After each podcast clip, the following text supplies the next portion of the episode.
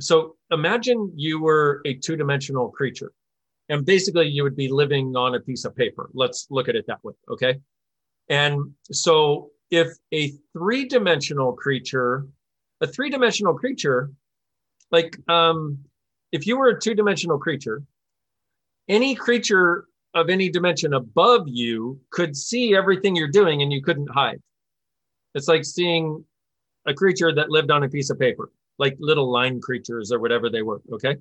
And so what happens is when you are and so uh, let me follow this to another part also. So in other words when you are functioning beyond structural cohesions you are functioning from a quote unquote higher level of consciousness higher level of awareness. When you're not functioning from structural cohesion you're functioning from more awareness. You're basically you want to call yourself higher dimensional it's not that but but it's that same thing. You're looking at the two dimensional creatures on the piece of paper and they can't hide anything from you.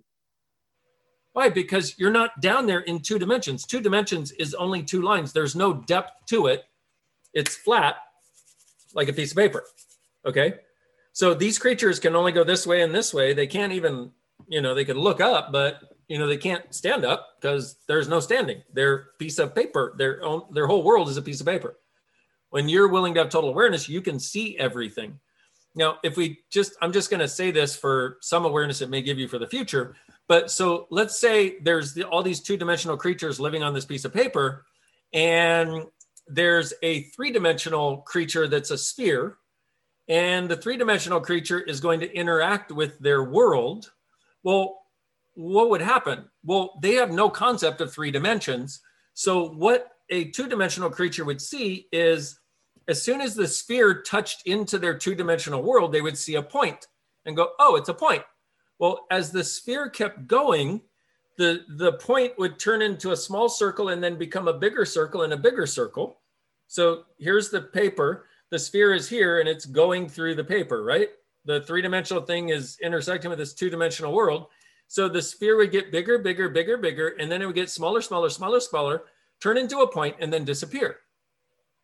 And that's all the two dimensional creature would be aware of. Well, but the three dimensional creature is like, hey, I just went cruising through a two dimensional reality. That was pretty awesome. That was great. It knows what's actually going on and has an awareness of itself. When you function from consciousness, when you go beyond structural cohesions, you become like the three dimensional creature in a two dimensional world. Oh, brilliant. Oh, I, I'm so grateful. And I just had the aha moment of it's it's not just being aware of their their reference points, it's their interaction with those reference points. And it's so easy to think it's yours and it's not. Thank you. Yep. You're welcome. Thank you. And that is the structural cohesion that everybody is maintaining that you have been maintaining while not knowing what the fuck you were doing.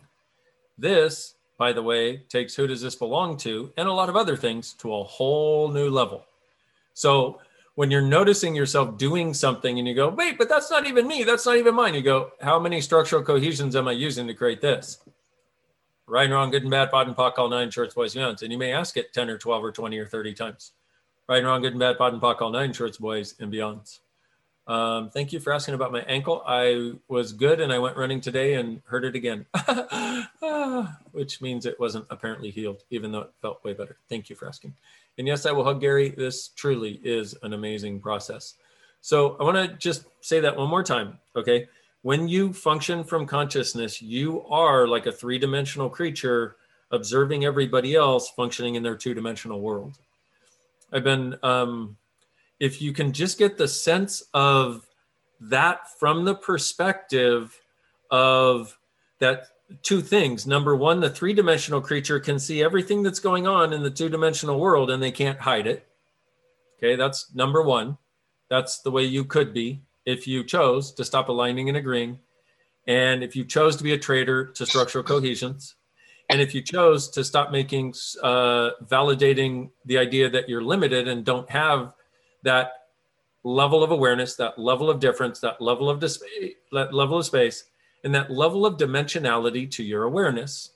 Okay, that's the first. And then the second thing is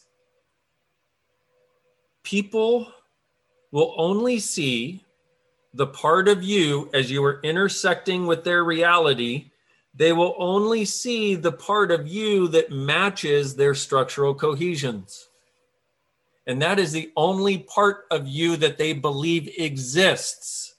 That is the only part of you they want to exist. That is the only part of you that can exist for them. If you are giving a shit and not willing to be a traitor, then you will try to have only that part of you exist for them and for everyone else.